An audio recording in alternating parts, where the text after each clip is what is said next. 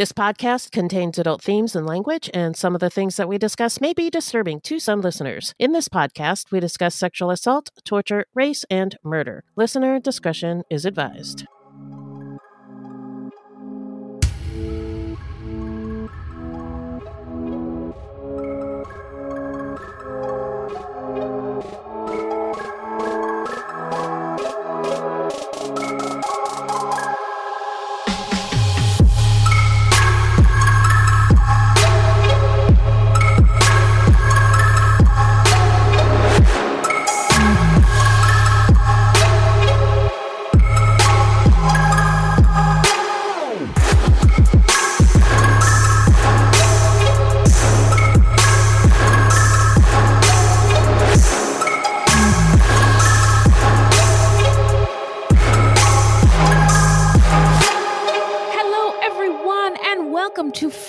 Episode 181. I can't believe it. Buiti Binafi, and thank you so much for listening. Bienvenidos, bitches. Let me tell you about Fruit Loops. It's a podcast about true crimes committed by people of color and the victims that we don't hear or know much about.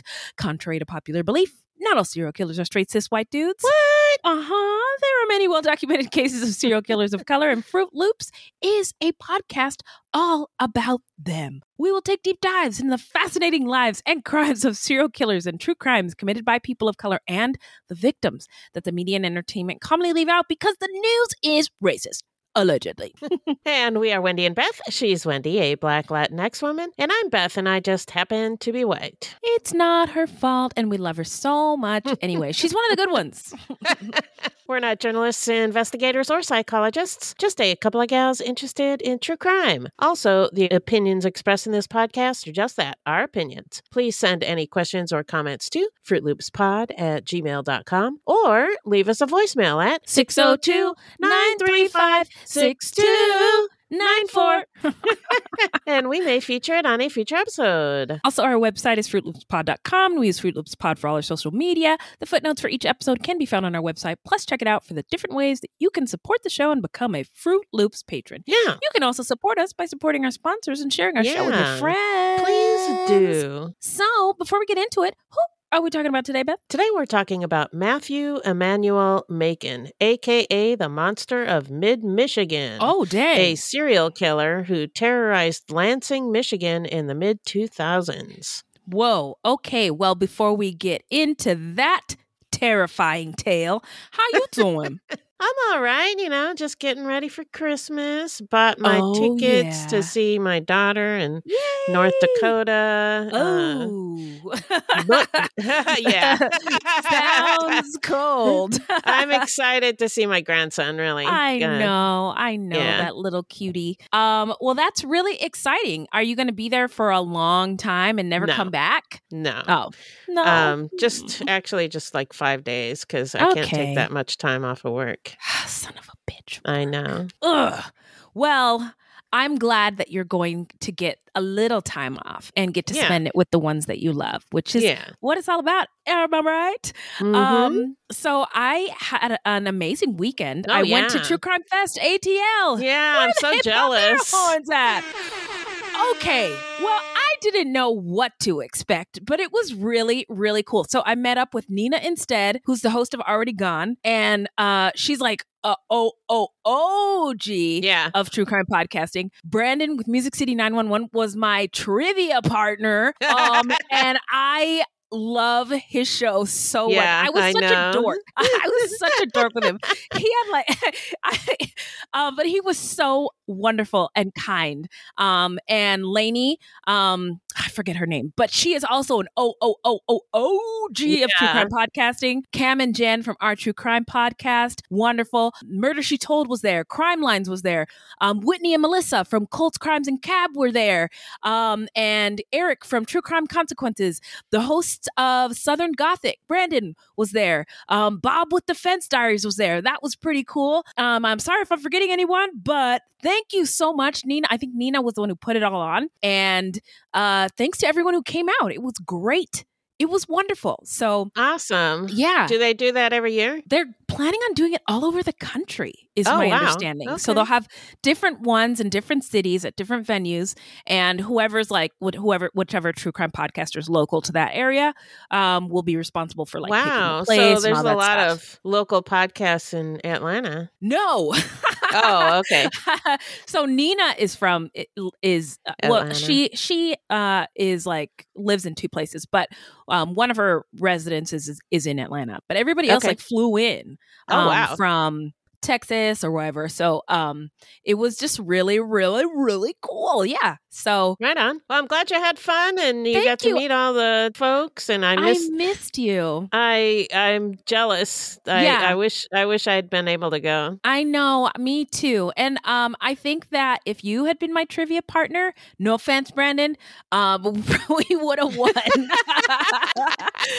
but I, me and Brandon were like, I don't know, I don't, I don't, I don't know this. I don't know this. Who killed who in the seventies? I don't know. my answer for all the questions was like doo doo head, um, but it didn't get very many laughs. Anyway, so let's let's get into some listener letters. Hello, angels. Thank you. What's in that bag, Beth? All right. I just wanted to say uh, thanks to Isaac for your kind letter. Okay, so we have two uh, Patreons. Shout out to Gigi and shout out to Melissa L. Okay. So happy holidays, rocking around with Gigi at the True Crime Podcast. uh, hope you like that, Gigi. All right. Thank and- you, Gigi. Thank you, Gigi. And then Melissa. Feliz Melissa. Boop, boop, boop. Feliz Melissa. Feliz Melissa. Y muchas gracias por tu Patreon. so thank y'all so much for supporting our little show. We're gonna take a quick break and then we're gonna get into the story when we come back.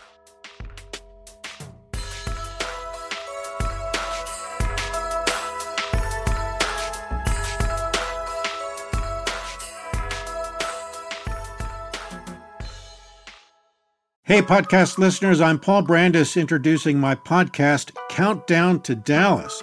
It's a fascinating, in depth look at the seemingly unconnected events that led to the assassination of President John F. Kennedy. It's based on my book of the same title. In that book and in this podcast, I go all the way back to 1939 when Lee Harvey Oswald was born into a troubled and dysfunctional family. I'll follow his transient and often violent teenage years and young adulthood, painting a fuller picture of the man who would later become Kennedy's killer.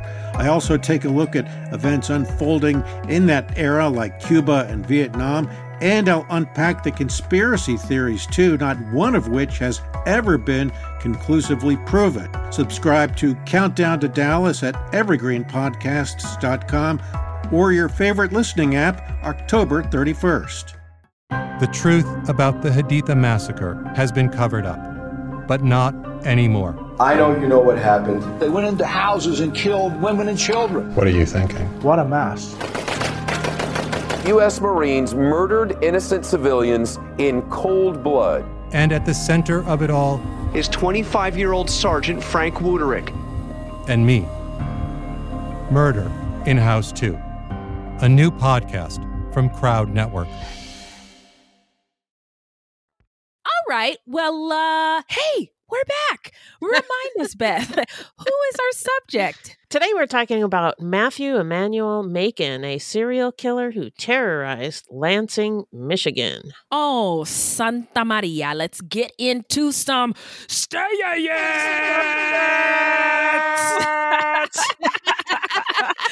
oh my God. Is 2022 over yet? Because I'm sick of this shit. We're getting close. Good. Okay, so um, first, I want to say rest in power to all the victims who lost their lives. Peace and love to the survivors, because there are people who survived his attacks, and also um, peace and love to the individuals and community left in the wake of these horrific acts. Yeah. Um, so these are the people who were assaulted and murdered Barbara Jean Tuttle, 45. We don't know her race. Carolyn Cronenberg, 60 years old, was white. Ruth Hallman, 76 years old, was white. Deborah K. Cook, 36, race not reported. Deborah Renfors, 46, was white. Sandra Eichhorn, 64, race not reported.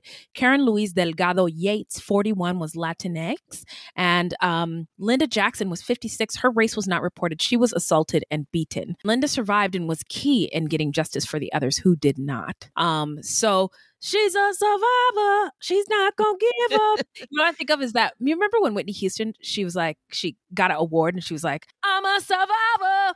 What? what? I want to thank my team. Linda, Mary, Macon, Wendy, Beth. uh-huh. You remember that? I don't. Oh my gosh. Okay. Well, guess it's just me and TikTok. Anyway, Macon's nickname was, I think, Ch- Chicky or Chili. Huh. Did you? I didn't, I didn't read about that. No. His nick, he went by like Chicky Smith. Um, and Okay. uh but i you gave a fire um I, I don't know if I should say fire, but the monster of mid Michigan. I didn't see that one in my research. so whoa. Um, so uh, his crimes escalated to murder in 2004 and 2005. Um, there were numerous other assaults and beatings in Lansing, not officially linked to Macon, but very likely done by him. Um, his victims were various races and ethnicities. Some were sex workers and some were not. But what all these women had in common is that they were alone or lived alone. Um, his MO was violent assault and bird be- beating and murder is called murder. Um, I just made it up. Uh, so he would beat and uh, beat his victims to murder them, and um, so there is a sexual assault component in his crimes as well. So now it's time to get into the setting. Take us there, Beth. Well, the setting is Lansing, a city in central Michigan. The Anishinaabeg people, who originally inhabited the area, are a group of culturally related indigenous peoples present in the Great Lakes region of Canada and the United States. They include the Ojibwe, Odawa, Potawatomi, Mississaugas, Nipissing, and Algonquin peoples. The Anishinaabe ceded the land to the United States in the 1819 Treaty of Saginaw. It took me four days to hitchhike from Saginaw. I've gone to look for America, where there were already people there. But um, so the indigenous people did not cede their rights to live on and use the land. Nevertheless, Mm. the United States government then designed and deployed legal means, and only legal according to the colonizers' laws and their laws right, alone right, exactly. to remove indigenous peoples in violent ways and reallocate lands to European and European American settlers. Surprise! Look at that. Yeah. Oh, God. the area that is now Lansing was originally surveyed in 1825 in what was then dense forest. In the winter of 1835 and early 1836, two brothers from New York plotted the area that is now known as REO Town, a neighborhood just south of downtown Lansing, and they named it Biddle City. What a name. Oh, like Tiggle Bitties, huh? Um, also, you rarely do voices, and I'm so surprised, overjoyed. I, don't was- know. Yeah, I, I did that for you. I oh, thank you so much, friend. Um, well, I'm all set for Christmas. All this, all of all of this land lay in a floodplain and was underwater during the majority of the year. Regardless, the brothers went back to New York, specifically Lansing, New York, to sell plots for the town that did not exist. Mm. They told the residents of Lansing, New York, that this new city had an area of 65 blocks, contained a church, and also a public and academic square. Hmm, sounds nice. Oh my goodness. How do I sign up? Oh, wait, I'm black. I can't. A group of 16 men bought plots in the non existent city. Upon reaching the area later that year, they found that they had been scammed. Oh my God. Wow. Bummer. they had Airbnb scams before Airbnb. Before existed. Look at Airbnb. this. Yeah. Those who stayed quickly renamed the area Lansing Township in honor of their home village in New York. The settlement of fewer than 20 people remained a sleepy village until the winter of 1847. At the time, Detroit was the capital of Michigan, but many people were concerned about Detroit's close proximity to British controlled Canada, which had captured Detroit in the War of 1812. During a multi day session to determine a new location for the state capital, many cities, including Ann Arbor, Marshall, and Jackson, lobbied hard to win the designation. Unable to reach a consensus due to the constant political wrangling, out of frustration, the Michigan House of Representatives chose the township of Lansing. When announced, many present openly laughed that such an insignificant settlement was now the capital city of Michigan. Wow. Uh, so, two months later, Lansing Township was officially made the state capital. The legislature shortened the township's name to Lansing. In 1859, the settlement having grown to nearly 3,000 people and encompassing about seven square miles was incorporated Wow. as a city. Wow, you guys are really doing Seven big things. square miles. Okay, Lansing. In August 1897, Olds Motor Vehicle Company was founded in Lansing. In 1905, the founder, Ransom E. Olds, started his REO Motor Car Company, which would last in Lansing for another 70 years. REO Town, the neighborhood we mentioned earlier, is named after Olds and the REO brand. And just as an aside, the REO Speedwagon was a light motor truck model, an ancestor of the modern pickup truck manufactured by What? REO Motor Car Company. Yeah. I thought it was just a band that stood I up know. for their names. wow. Oh my God. My mind is so blown right now. Clark and Company Carriage Works also produced the less successful Clark Mobile in Lansing in 1903. The city was transformed into a major American industrial center for the manufacturing of cars and car parts, among other industries. The city continued to grow, and by 1956, it was 15 square miles. Oh my God, double! It then doubled in size over the next decade to its current size of roughly 33 square miles. Wow. Wow. When you dream big. Under Michigan's civil rights statute, racial discrimination in public places was unlawful. The statute was, of course, not enforced hmm until African American dentist Emmett Bolden in 1925 asked for seating on the main floor of Keith's Theater. The theater's refusal led to a landmark 1927 decision of the Michigan Supreme Court, which overturned a lower court decision in favor of the theater. Wow. But in other later cases, the court's position was that theaters, circuses, racetracks, private parks, and the like were private enterprises, and anything not government sponsored or funded could discriminate as they pleased. Who wants to do all that? You know how much work it is to discriminate? Why? Oh, Stop it. The Michigan Supreme Court also held that racial covenants, deed provisions forbidding homeowners to resell to black people, and other practices hampering housing integration um, and also wealth in um, black Right. communities were not illegal under Michigan or federal civil rights laws. Malcolm X lived in the Lansing vicinity from 1928 to 1940. At first, the family lived in the white neighborhood of Westmont. Malcolm's father, Earl Little, disturbed the status quo by refusing to move to the black area of town, and he gained a reputation as being a quote unquote uppity Negro, unquote. Holy shit. Well, welcome to Culture Corner with Wendy and Beth. An uppity Negro? What's that? Well, it is a fearless black person who, by social definition, is not in their place or who goes against the rules of white supremacist society and norms. If a white person or someone from a higher caste interpreted a, a black or indigenous person's um, actions as uppity, it was often fatal. You could die Yeah. um, which Yeah. e- ends ends up happening to Malcolm X's father. He was killed by Yeah. the Klan. The land company that owned the Westmont subdivision took Earl Little to court in 1929. The company argued that because the land contract stated only Caucasians could live there, Earl was in breach of contract. The court ruled that Earl Little could own property in the subdivision, but he could not live there. What? Therefore, he and his family had to vacate the home. Yeah. Oh my God. But before the eviction took place, the Little's house was burned down, and the police arrested Earl on arson charges. Are you kidding me? Which were later dropped.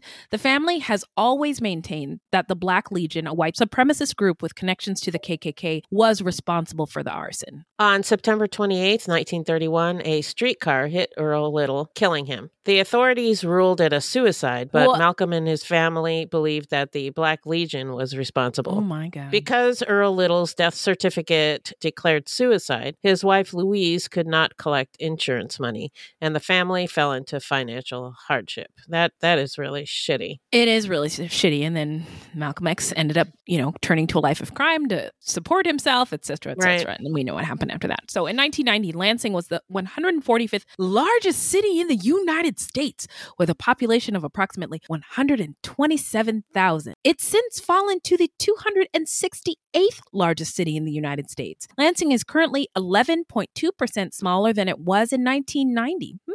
Many of Michigan's cities share an economic history dominated by manufacturing, characterized by slow or declines in economic growth from 1990 to 2000. In 1970, the average share of residents in the older industrial cities employed in manufacturing was almost 31%, with all having a manufacturing employment share of at least 25%. So, you know, these big manufacturing cities, um, a lot of people worked Oh yeah, I mean it was. Industry. yeah. You could, I mean, I think of like The Simpsons. You could go get a job in the Motor City, raise a family, three kids, wife stay at home. It was a good place to work or a good industry While to be lasted, in at the time. Yeah, Yeah. but uh, deindustrialization over the past several decades has left these cities struggling. It's been a very tough transition for Michigan as a whole, and for the Lansing region in particular. From 1970 to 2000, the average number of these cities' residents who were employed in manufacturing declined by over 46%. Wow. Yeah,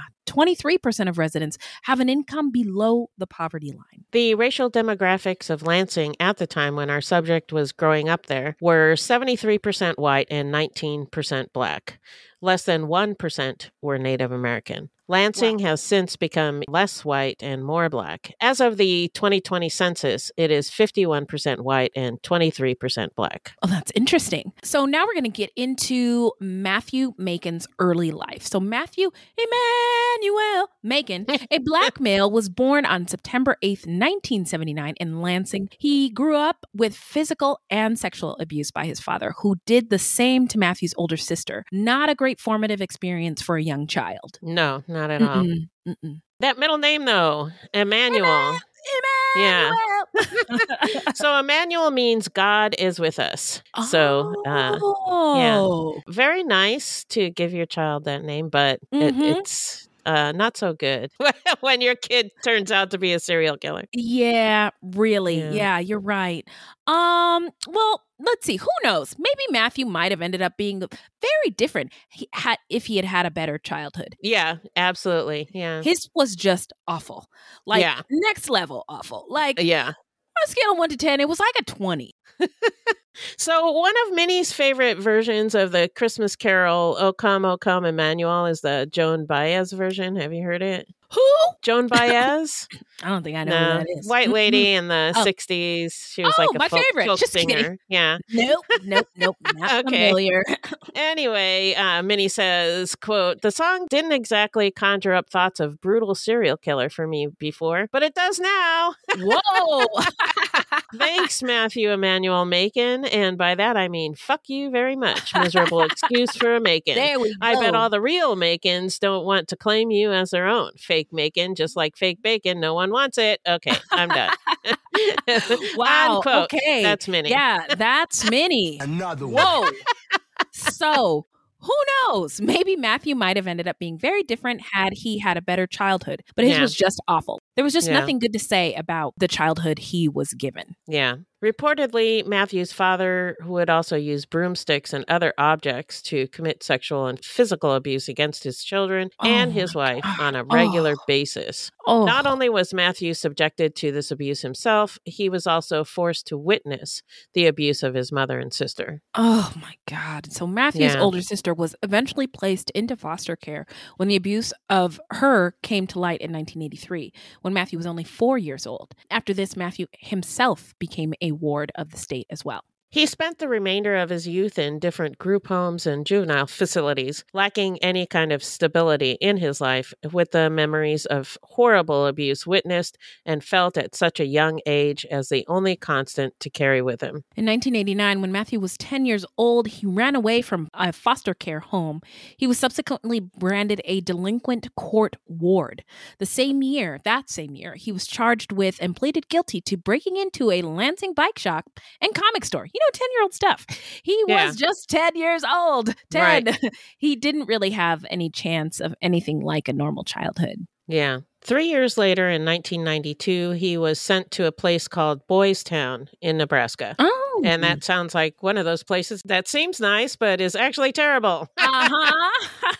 So, a little history on Boys Town. Originally called Father Flanagan's Boys Home, it was founded by Irish immigrant Father Edward Flanagan in 1917 as an orphanage for boys, regardless of their race or religion. a fierce critic of the eugenics movement when Father Flanagan wanted to expand his home for boys, and he was informed by Omaha authorities that Jim Crow laws made it illegal. He was mixing them races, religions, and nationalities. That fuck you guys. He just built his own village. And Boys Town is now an official village in Nebraska. I've seen it with my own eyes. Yeah. And I was worried. Yeah. saying quote there are no bad boys. There's only bad environment bad training bad example bad thinking unquote. Father flanagan was charismatic and beloved by many. Spencer tracy played him in the movie boys town in 1938 and won an oscar for his performance. I haven't seen it but uh, yeah there's that. Okay. and Charles Nicholas Deacon Jones, a black American steeplechase runner who competed at the 1956 and 1960 Olympics, was an alumni of Boys Town. oh, wow. Yeah, so I went into kind of a, a rabbit hole about Mhm. Father Flanagan. I was looking for anything bad about him, and it seems like he was legit. He was a good Oh. person. And oh, uh, wow. he genuinely wanted to help these kids because he saw how they were being treated other places Mm. and he he wanted them to have a good environment and Yeah. Yeah. a lot of the boys thought of him actually as as their dad and he Oh. was on um when they joined the army they would Mhm. list him as their father and oh, wow. yeah so it, it seems like he was legit Wow. Oh my gosh, that warms my heart. i know me too Well, in 1948, President Harry Truman sent Father Flanagan to Germany to help address the crisis of displaced children following the Second World War. He had a massive heart attack in Berlin and died there on May 17th, 1948. Oh no. Yeah. Father Flanagan once said, quote, the work will continue, you see, whether I'm there or not, because it's God's work, not mine, unquote. But since his death, Boys Town has been surrounded by controversy, including various allegations of fraud, abuse, and sexual abuse. That is unfortunate. In Bummer, yeah. 1993, when Matthew was 14, he was arrested for sexually assaulting a girl with a stick. And the girl's reported to be younger than 13 years old. Wow. Um, yeah, he pleaded guilty to the charges and was placed in a juvenile facility. While in the facility, Matthew, along with a friend from the facility, decided to escape. Using oh. their not yet fully developed juvenile brains, they also made the great decision to steal a car and break into a grocery store. Oh. Of course, they got caught, and Matthew was then sent to yet another juvenile facility, one that provided sex offender treatment. When Matthew was 16 at a juvenile court hearing in Ingham County, a court referee said of him that he would require lifetime vigilance, even though he was making progress in the program. The referee noted that sexual offending is like an addiction for Matthew. After he completed a sexual offender program in October 1997, when he was 18, a social worker said at his hearing that the likelihood that he would commit another sex offense was, quote, very slim. Unquote. Well, I guess we can end the episode. yeah. Uh, Everybody lived happily ever after. All right. Um, just kidding.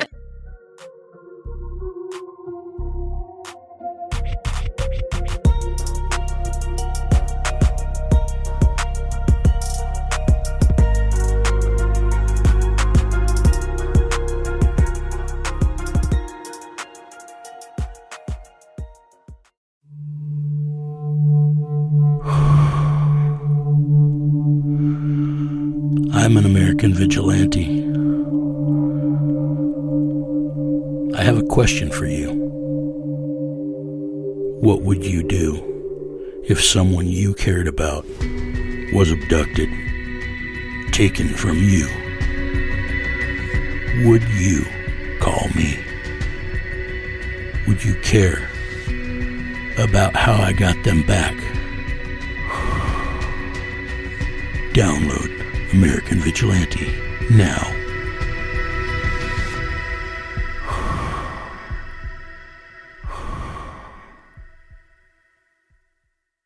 Hello, this is Gary Girod welcoming you to check out the French History Podcast. Our main show covers the history of France from the first humans until present. If you liked Mike Duncan's The History of Rome and wanted a similar program covering the land of beauty, culture, and love, we are exactly that. We also host world renowned scholars who have delivered guest episodes on their specialties, including 18th century pirates, revolutionary booksellers in 20th century Paris, the special friendship between the Marquis de Lafayette and Thomas Jefferson, and numerous others. Learn what you love and listen to the French History Podcast today.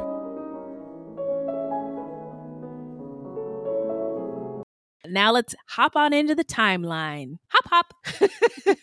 After Macon was released as an adult, he ended up being picked up again for larceny in 1999 when he was 20.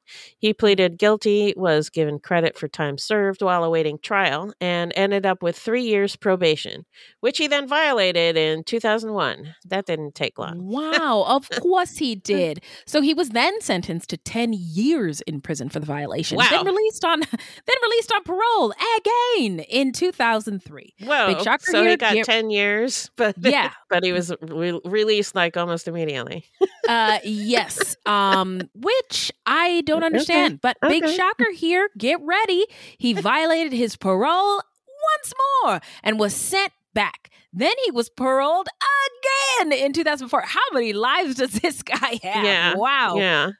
On December 20th, 2004, 45 year old Barbara Jean Tuttle was found bludgeoned to death in her home on North Washington in Lansing, where she lived alone. The week prior, she had been sexually assaulted, but unable to positively identify her attacker. Oh Oh, man. wow I wonder if it was the uh, same the same guy. attacker. yeah, it was Macon. I, Yeah. I all signs point to yes Yes, yeah. We couldn't find much information about Barbara, but she had been described by people who knew her as a very sweet person. Hmm. Police were unable to find enough evidence to identify a suspect at the time, and the case went cold. On the morning of Tuesday, January 25th, 2005, 60 year old college professor Carolyn Kronenberg, a white woman, was preparing to teach a class when she was attacked. She was found murdered inside her classroom at Lansing Community College in Lansing, Michigan. She had been sexually assaulted with a computer remote control oh, device, Oh, badly beaten, and left to die. Carolyn was an honored member of faculty, having been awarded a Distinguished Service Award in 1991. Mm. She'd been teaching at the college for a long time, and other faculty and students knew and liked her. She specialized in teaching student development courses such as techniques of study, successful interpersonal relationships, and dealing with stress. This was a terrible loss to the college community, as a lot of the students who start at community college really need to learn those skills in order to do well in their Mhm. And in life in general. Mm. Rest in power, Carolyn.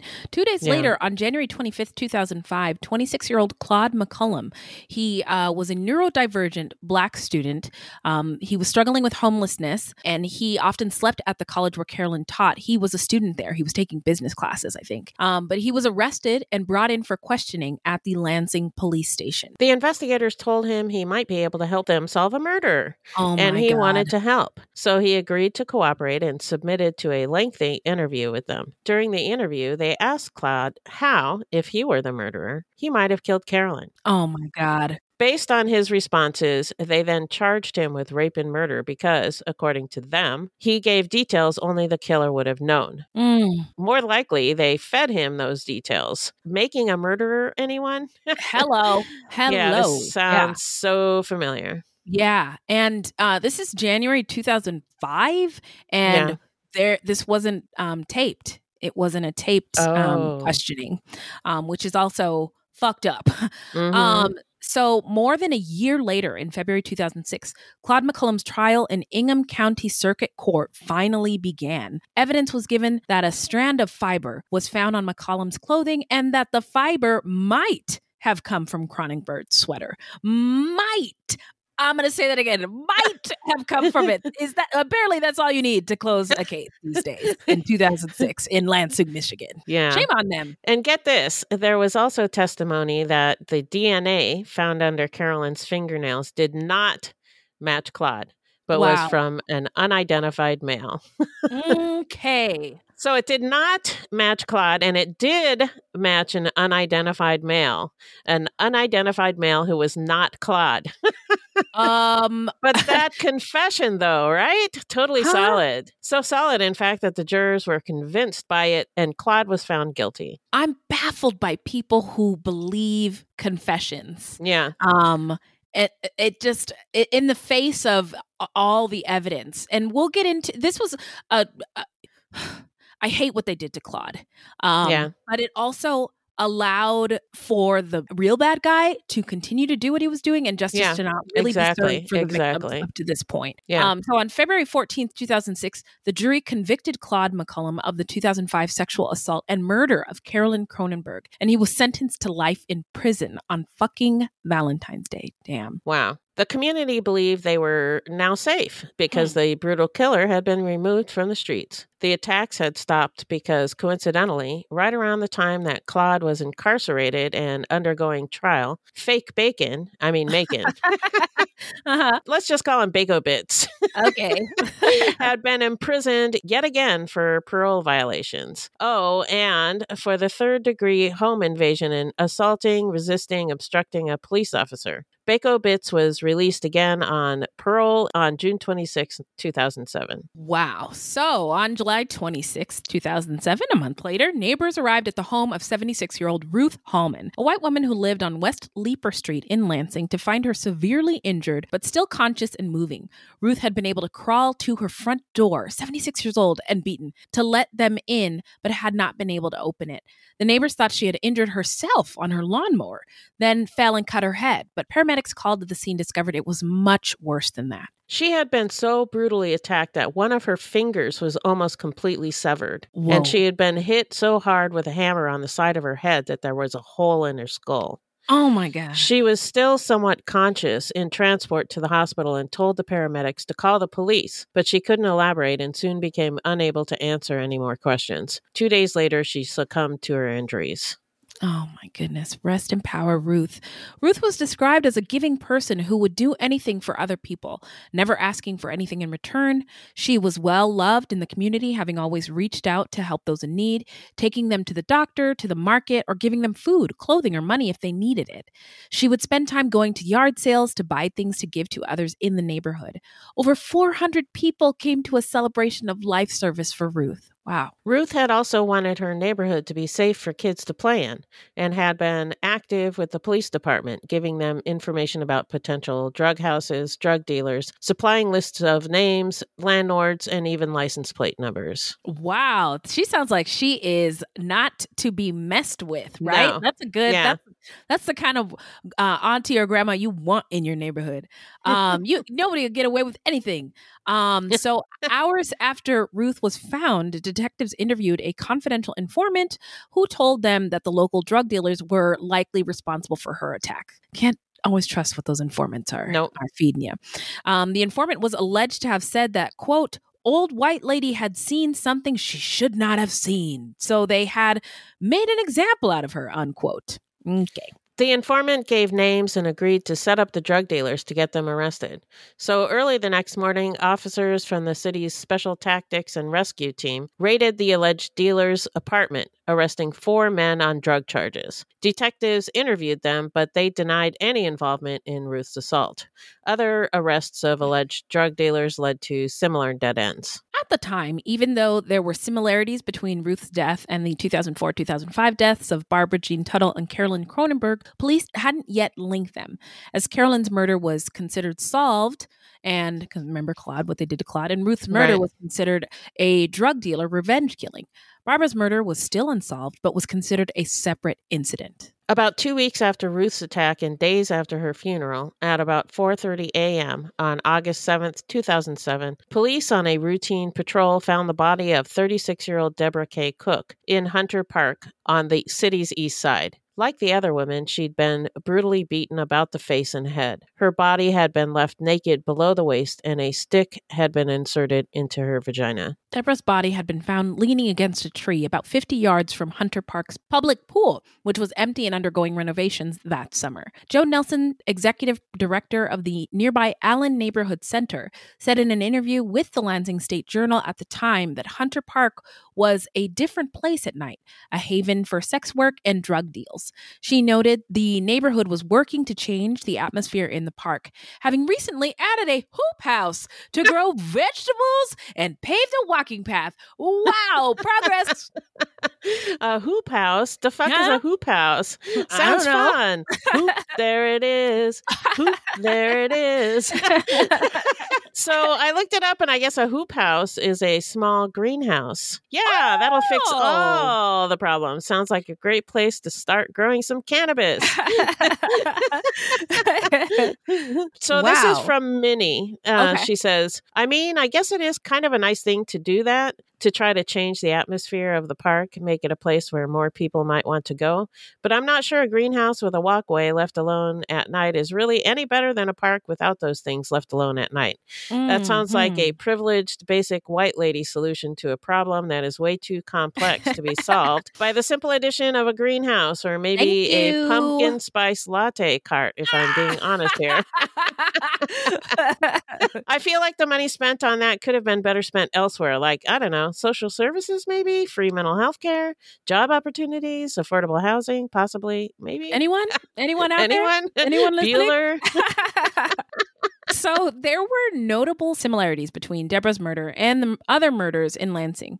She was single, she was beaten, and she had been sexually assaulted with a foreign object. But Deborah was younger than the other victims, and police knew her as a sex worker, so they missed the connection again, or Mm. they just ignored it um, because she was a, a sex worker.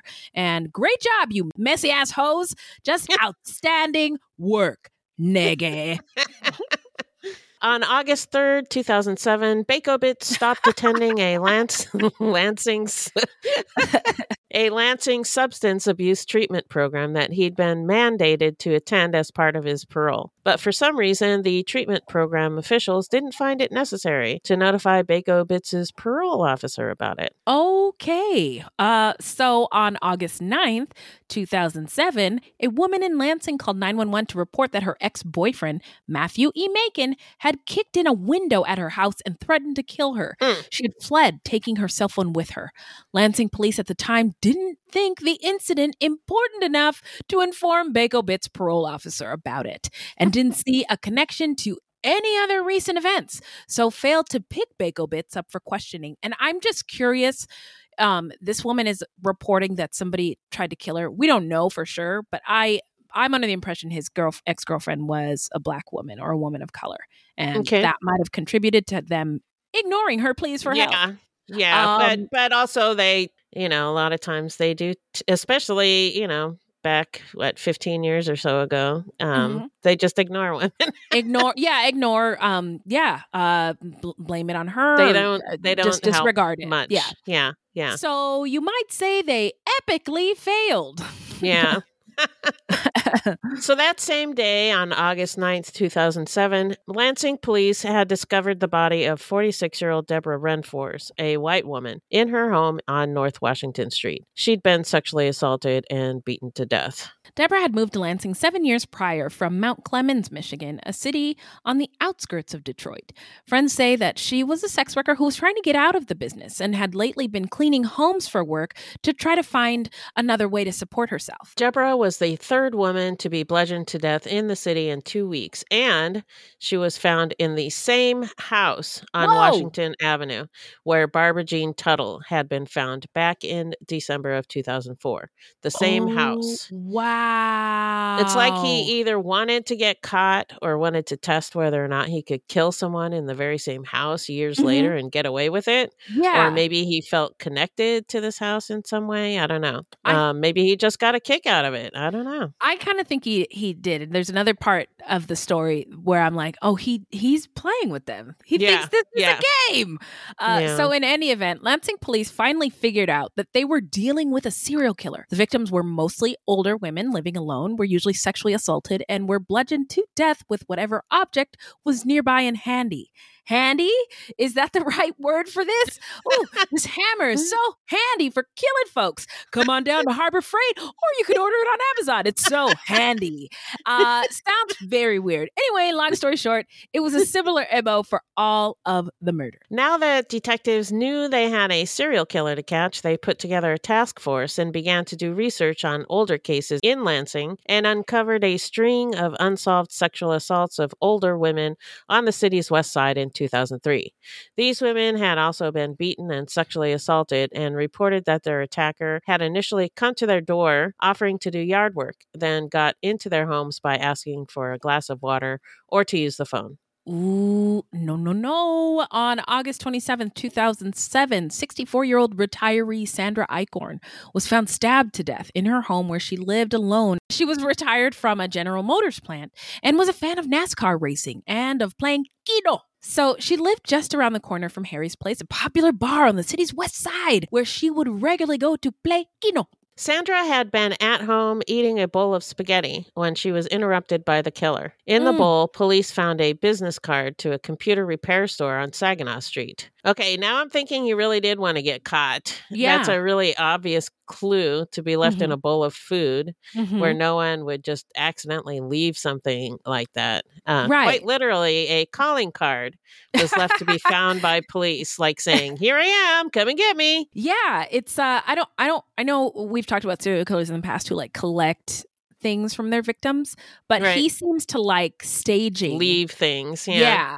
Um so anywho, fortunately, the Lansing police didn't miss the significance of this either. Wow, way to go guys. Wow, that's And that's wa- shocking. Well done. and went to the computer repair store. Go go Inspector Gadget repair store to see if they could get more information about the killer. When the police talked to the store's owner, he told them that a black man had come into the shop asking to have a password changed on a laptop. The man Hmm. said that a friend had given him the laptop. Okay, okay. Hmm, okay. When the store owner asked the man for his name, number, and address, all typical information that you would normally give at a store to have work like this done, the man didn't want to give it. Immediately, this made the owner think that the laptop was likely stolen, and he persisted in asking the man for this information. Eventually, the man gave his phone number, address, and his name, which turned out to be Matthew Macon. Bako Bits! Uh, got him. so on August 28th, 2007, Linda Jackson answered a knock at her back door. Back door? Um, red flag from yeah, that someone would who scare me. yeah, but I wonder if I don't know much about the Midwest. It's a foreign land, but if it's one of those neighborhoods where people don't have back fences, Yeah, fences yeah, there in their yard? there are. Um, I have lived in places like that where there's no fences. Yeah, Yeah. it's always really weird yeah, to me. Uh, yeah, Give me a you're big fence. Exposed. Lock Give me me in a my own prison, fence. please. Yeah. Yeah, Uh, so uh, he claimed to be looking for work. She explained that she didn't have any money in the house and that her dog didn't like strangers, so she couldn't let him in or give him any work at the moment. She asked him to give her his name and contact info so that she could contact him at a later date if she had some work for him and money to pay him for the work. That's a very smart thing to do. It is. Yeah. Mhm. He gave his name Matthew Macon, and when she turned to get a pad of paper to write it down, he walked into her house and began beating her about the head with a beer bottle. Oh my god. She screamed, and as she did so, her dog came rushing downstairs, barking, and scared Bako Bits away. yes. Oh, I love it. The dog ran him off before he could do anything else to Linda, and now she had his name, which she did not hesitate to give to the police when they came to talk to her at the hospital. Yes. Wonderful job, Linda. So, with Linda's description of her attacker and the name she supplied, plus evidence in her house, police were able to get an arrest warrant to pick up Bako Bits, aka Macon, up. Linda, you are our hero. I need a hero. la, la, la, la, la, la, la, la, la, in the night. And her name is Linda. She gave the description of her attacker.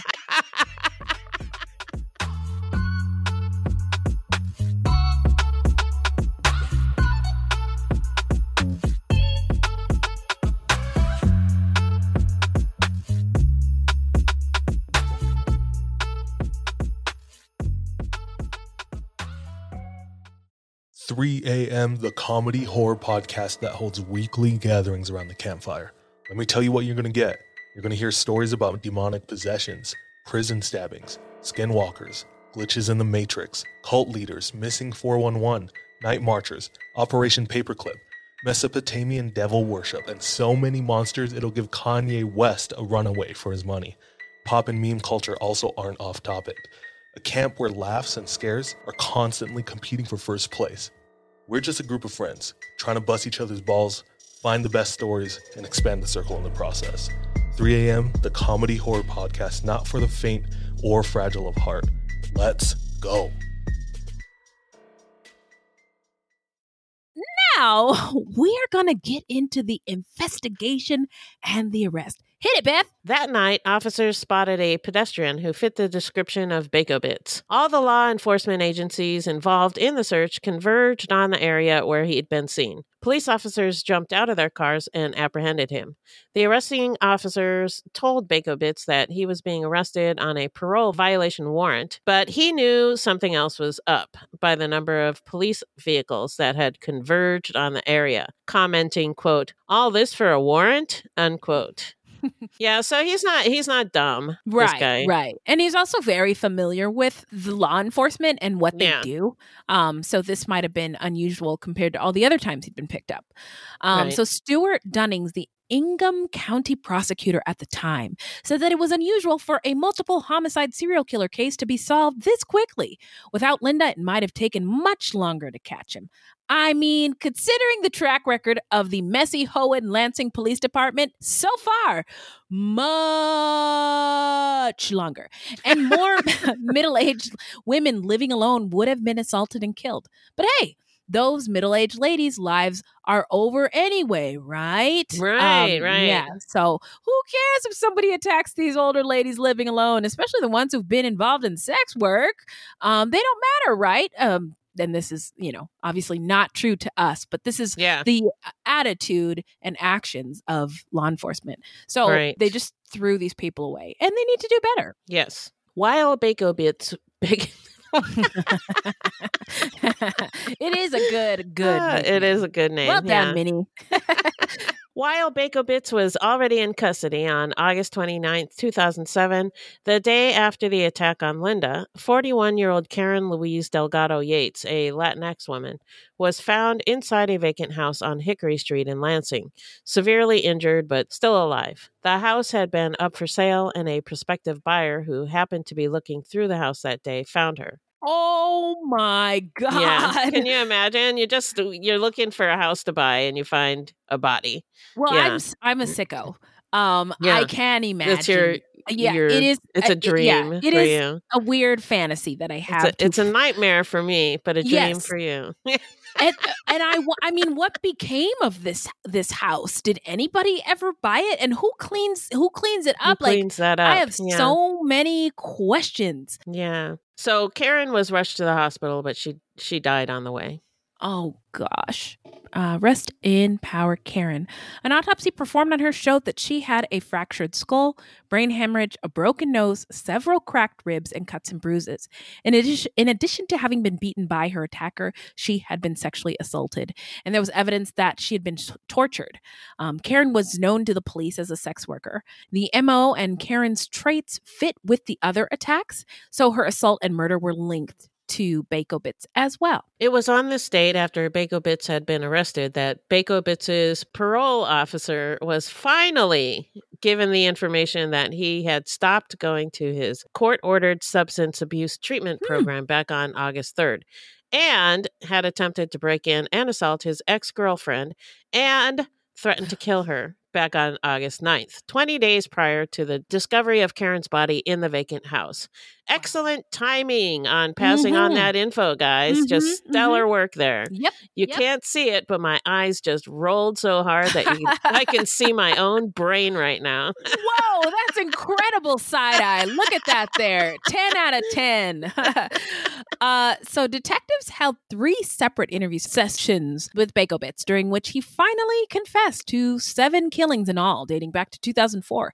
He coldly listed off the killings like he was compiling some sort of grocery list. Okay, let's see. Um, one, a two, three, four, five. There's six people, you know, uh, that I have murdered, and I murdered them all, unquote. and he's a British, he's a, in, in, he's a in this masterpiece story, theater. yeah. Yes, in this he's story. become Yeah, he's become. British. Yeah. Sorry, got, uh, whoops.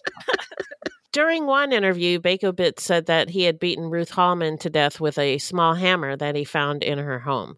He Mm. had been easily able to get her to let him in her home because of her tendency to want to help everyone. Ugh, that's so Mm, yeah. awful. Yeah. He had asked her for something, and as she turned to go into the house for it, he'd followed her in. That is really scary. Devious. Um, yeah. Quote, I pulled a little drawer out and then I seen the hammer and she had her head down and I hit her in the head. Boom. And when I hit her in the head, she tried to cover her head up and I hit her in the side of the head. Like, and it went in. Oh my, g- oh my God. It went in her head and knocked a hole in it, unquote. Wow. What a detail to remember. I'm sure he he really enjoyed that. Yeah. To be honest. Yeah. Oh. Regarding the murder of Deborah Cook and why she was considerably younger than the other women who were murdered, Bakobitz explained during one of the police interviews that, according to him, Deborah was a crackhead, and a crackhead had testified against one of his brothers, Melvin Eugene Hobbs. That testimony had sent Hobbs to prison, and he, quote, wasn't going to let that happen again, unquote. Wow. Okay. So Bakobitz said he had met Deborah at a local gas station and had immediately targeted her as his next murder victim.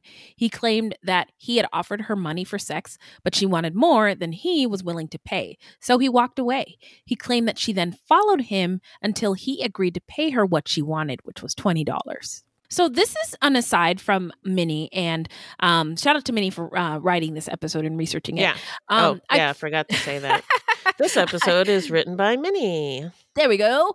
Um, I feel like she says, I feel like he made up the embellishment to the story just to try to further demean her. Um, I think he decided to kill her, so he's the one who followed her or asked her to follow him so that he could get her to a place where he could assault and kill her without any witnesses. Not sure why I think that, but it just seems like he wanted to control the narrative after the fact, almost excuse Yeah. himself for killing her um, by trying to make it seem like she deserved what she got. Like if she hadn't followed him, he wouldn't have killed her. She did not deserve deserve what he did. I mean, even if the story is true and it had happened like that, like he said it did, she still didn't deserve it. But Yeah, I I think it absolutely. did yeah, she's right. I think it did not happen like he said. I think he's making excuses for himself. If you look at pictures of him, he's always got his superior look or smarmy smile on his face that makes me want to slap the shit out of him. and I think he gets his kicks out of demeaning women. hmm And I think yeah. him saying those things about Deborah, who is no longer alive to tell her own story, was a way for him to try to further demean her. And Yeah. I agree. Man. She's on to something. Yeah. Bars, yeah. So now let's get into the trial. What do you got for us, Beth? Bakobitz was charged with the murders of Sandra and Karen, the torture of Karen, and the assault and home invasion of Linda. His trial was scheduled for November 5th, 2007. During a hearing, a forensic expert for the state police, Jeffrey Nye, the science guy, testified that DNA left at the houses where Sandra and Karen were found either matched Bakobitz's DNA profile or didn't rule him out as a suspect. During the trial, testimony showed Sandra had been stabbed 36 times. 36 times Wow. by a knife from her own kitchen. One of the wounds went through a rib and severed Oh a major God. artery. this is some serious rage here. And again, a very yeah. intimate, intimate way to kill someone. And you have to get really close to stab someone and stab them that many times is yeah. overkill. Yeah. He was in a, a rage. Yeah. yeah. Oh my gosh. This feels icky. Yeah, it does. Bakowitz, by then 28, was convicted by jury of two counts of first degree premeditated murder, one count of assault with intent to murder, one count of torture, and one count of first degree home invasion. On June 18th, 2008, at the age of 28, frontal lobe fully formed, by the way, Bakowitz was sentenced to two terms of life imprisonment without parole for the murders of Sandra and Karen. He was also given concurrent 75 to 125 years in prison for each of the assaults on Sandra, Karen, and Linda, and for the torture of Karen, plus a term of 26 years and eight months to 40 years in prison for the home invasion of Linda. So a lot of time he's never getting out. But yeah, where are yeah. they now? Tell us, Beth. Well, back in August 2007, after Bakowitz confessed to killing Carolyn Kronenberg, saying that he was glad that Claude, a man he'd never met before, was convicted of the crime. Oh my what god. a complete and absolute fucker. A goddamn yeah. motherfucker. Oh my yeah. god. Police and the Ingham County chief prosecutor decided to re examine the evidence in the case against Claude McCollum, who had been convicted of killing Carolyn back in 2006. I think this is a great move but one that prosecutors' offices are reluctant to take. Um, yeah. Maybe that's Very reluctant. now. Yeah.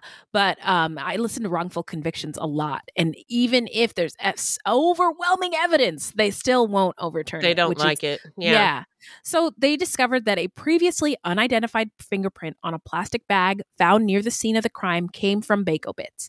An analysis of a damaged surveillance videotape showed Claude in a different campus building at the time that the murder of uh, Carolyn, uh, the professor, was committed. Wow. Yeah. A state police detective had analyzed the surveillance tape before Claude's trial oh, and had written a wow. report mm-hmm. in which he concluded that Claude could not have committed the crime, could wow. not have committed the crime. Wow. The trial prosecutors claimed that they had disclosed the report to Claude's defense attorney. Sure, of they did. Yeah, right. The defense attorney said that he did not see it. Of course, yeah, they did not. They did not. Oh my god, that's horrible. That's horrible. That's I mean that's a violation. That's I think yeah. that's what called a Brady violation. You're supposed to give the other side. The prosecution is All supposed to give evidence. the defense. Yeah. All of it. Um, yeah. Wow, that is so awful. Um, don't vote for whoever that is, uh, Lansing listeners, um, on your next election. And, and not only that, but um, why would you want to convict somebody you know is not guilty? Why? because the numbers, the numbers, you get uh, more uh, convictions, yeah, no you get more support, me. you get yeah, more money, more no funding. It's nope. it's it's really diabolical. Yeah, it's it it's is. A, it's, really bullshit. awful it's part of our system. Ugh, um, gross. And I hate uh, it. I hate it here. Right. And I don't think any consequences came of the prosecutor yeah, until I think I. I think he got popped for like prostitution or oh, for okay. um, uh, engaging in um, not he wasn't he wasn't engaged in sex work, but he hired a sex worker. I okay. think allegedly. Don't fact check me on that. Okay. But I heard. I she, think I heard. She might have just made that up. Yeah. So um, the detective had been questioned b- briefly about part of the video during the trial, but prosecutors did not ask him about his conclusion that Claude could not have committed this murder. So let me get this straight: the prosecutors knew that Claude could not have committed the crime, yet we're perfectly happy to work towards getting him convicted anyway. That is some, as we said, seriously fucked up bullshit. Oh yeah, it's just it's disgusting. And um, all Claude was doing was trying to answer their questions, and yeah. I he just the system will chew you up and spit you and and and not let you go. Yeah.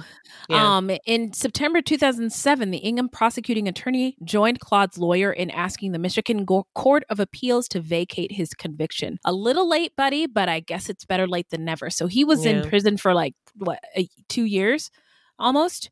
Um, yeah, the court like gra- Yeah, the court granted the joint motion, and in October 2007, after almost three years spent in Three years, custody, yeah. three years, waiting trial and then convicted and sent to prison, Claude was finally released, and the prosecuting attorney dismissed the charges. In 2010, Claude settled a lawsuit against the county for two million. Amen. Yeah, it should have been more. Yeah. The lead prosecutor in McCollum's case was fired. Okay, he, at least he got fired. Yeah. After it was revealed that they didn't disclose the video evidence to the defense team that would have proven his innocence. Amen again. Mm, yes. Although I think they should have added some prison time as well, just so that the prosecutor could directly experience what they'd done to this poor man. Oh, I wish I wish they had too. I mean, honestly. Um, but there's a wonderful spot in hell for him with his name on it. Um, that year, Bakobitz attempted to appeal his own convictions, claiming ineffective assistance of counsel, and he was denied. Denied. Bakobitz, who was by then serving multiple life sentences, was not charged with Carolyn's murder as he was already in prison with no chance of getting out, and it was considered a waste of resources. Hmm, tell the family that. He was also never charged with the murder of 45 year old Barbara Jean Tuttle back in 2004. But considering that she was murdered in the same house and in the Mm. same manner and was about the same age as Mhm. 46 year old Deborah Renforce, it's highly likely he was responsible for her death as well. Yep, couldn't agree more. So now we're going to get into our takeaways and what we think made Macon snap. Um, so this is from Minnie, and she says, "I think the guy, as much as I hate who he grew up to be, had zero chance of really becoming anything else, given the childhood experiences that he had. Although I do wonder what became of his sister. Oh yeah, who went through the same abuse as a child and for longer." Did she turn out okay? If so, what were the differences in her life? I do also wonder why he picked the victims that he did. He clearly harbored rage toward older white women who lived alone. And I'm wondering who in his life was the person he was assaulting and killing in effigy uh, over and over again. He did pick sex workers sometimes, but I wonder if that was because he thought they wouldn't be missed. Not sure. What do you think, Beth? Well, I agree with Minnie. His childhood was atrocious. Yeah. And I think it made him a very angry man. And Mhm. he took out his rage on women. Um, why he chose the ones he did, I don't know either. It's Mhm. possible it was just the luck of the draw. It sounds like he went around knocking on women's doors to see who would let him in. Yeah. So, um, or, you know, maybe he targeted them. I don't really know. It's hard to say. Yeah. But um, definitely his childhood was the Mhm. biggest factor. I think. I think so too. Um, I'd also like to offer the most epic fuck you to the police, the detectives who preyed on Claude, a vulnerable Yeah. adult, by the way. He had Yeah. learning disabilities, um, and he was experiencing homelessness. Um, Yeah. I mean, how mo- how low can you can you get, officers, and the prosecutors who tried him anyway? Um, I feel for the victims who lost their lives, but what was done to Claude was also horrifying. Um. And his life and freedom were taken because he just tried to do the right thing. And I feel bad for the child that was Matthew at one point, and I feel bad for his sister, um, the abuse they suffered.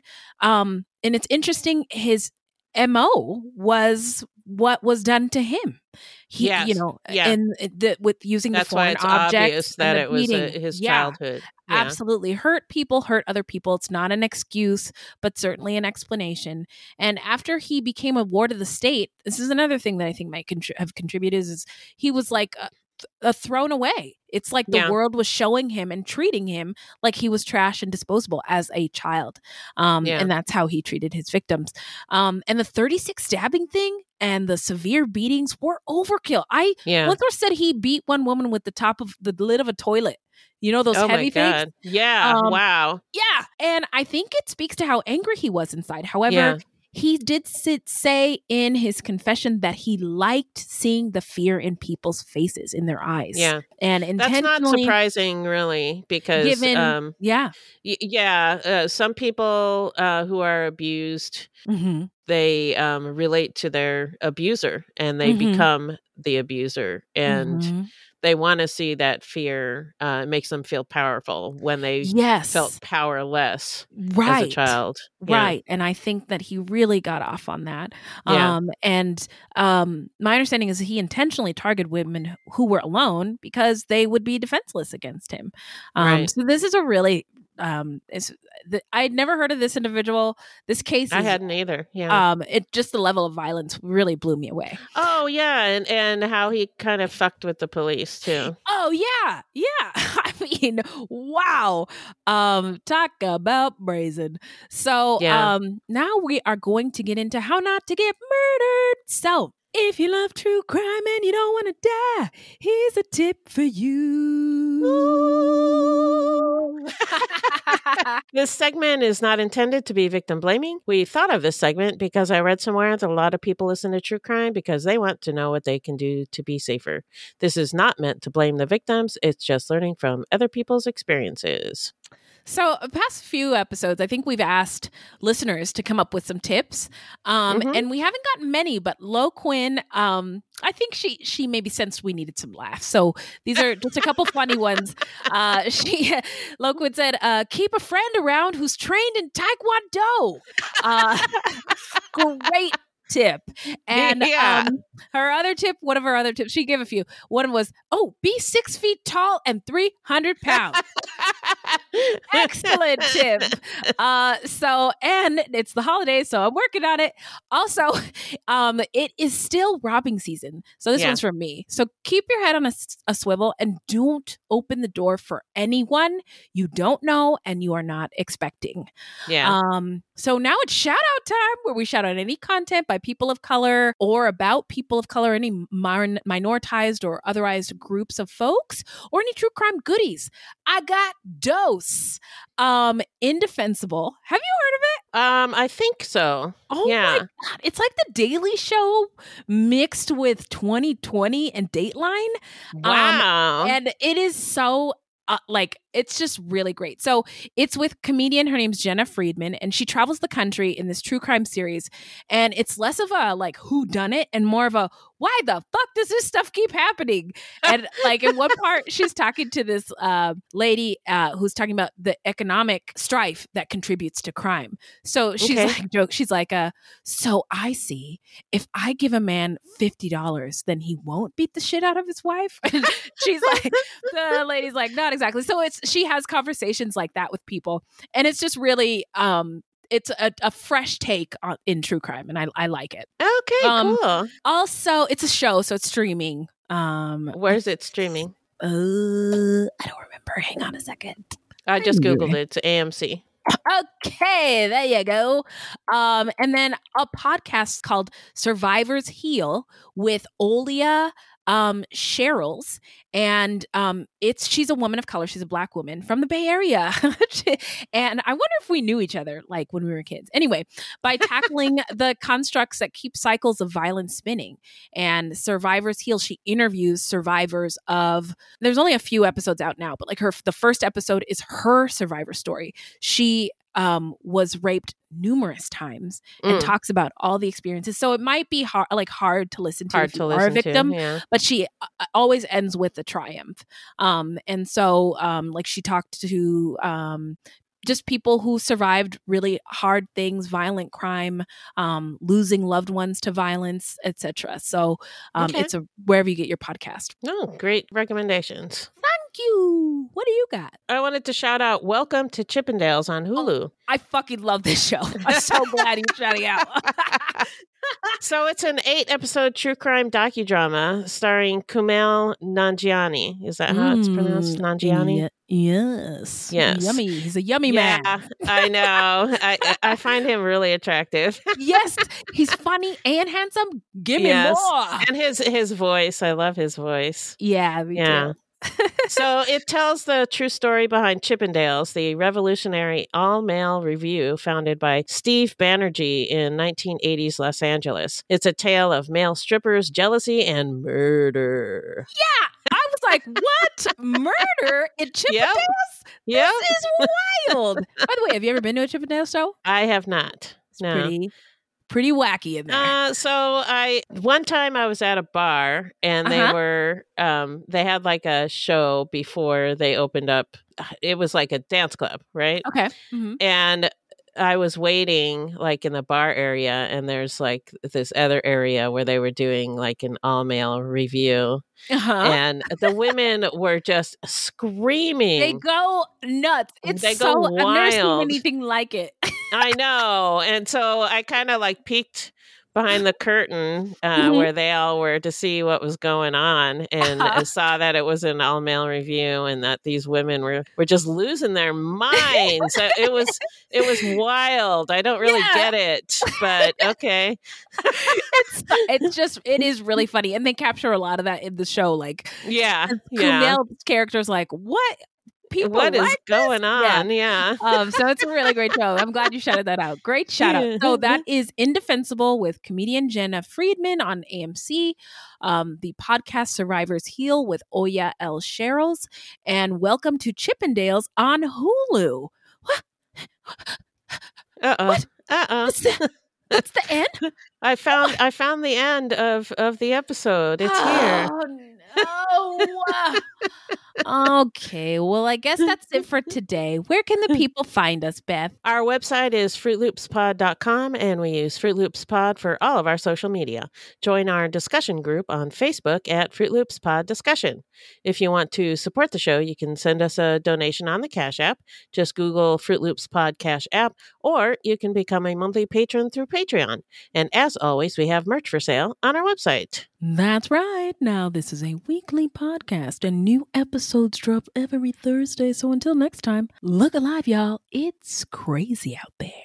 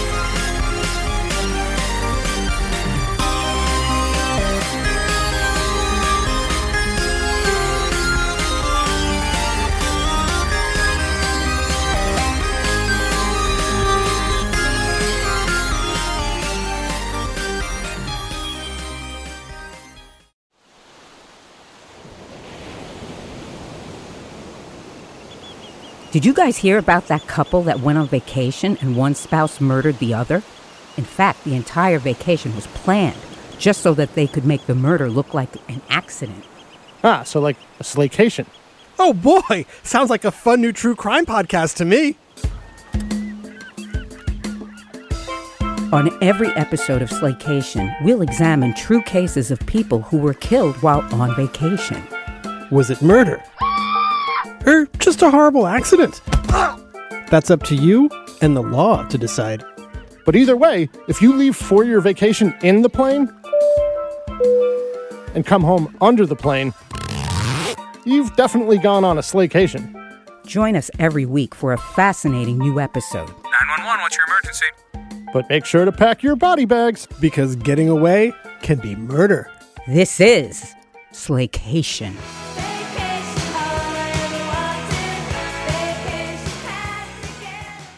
My name is Bill Huffman, and I am a former Cleveland news producer, and I am now the host of the podcast Who Killed. I began the show focusing on the unsolved murder of Amy Mihaljevic, and now each week I explore a different case with a focus on some of the victims who don't get the attention they deserve. I have a deep catalog of over 225 episodes, so there is a guarantee there will be something for you. Who Killed is an evergreen podcast, killer podcasts, and slow burn media production. Subscribe today wherever you get your favorite shows.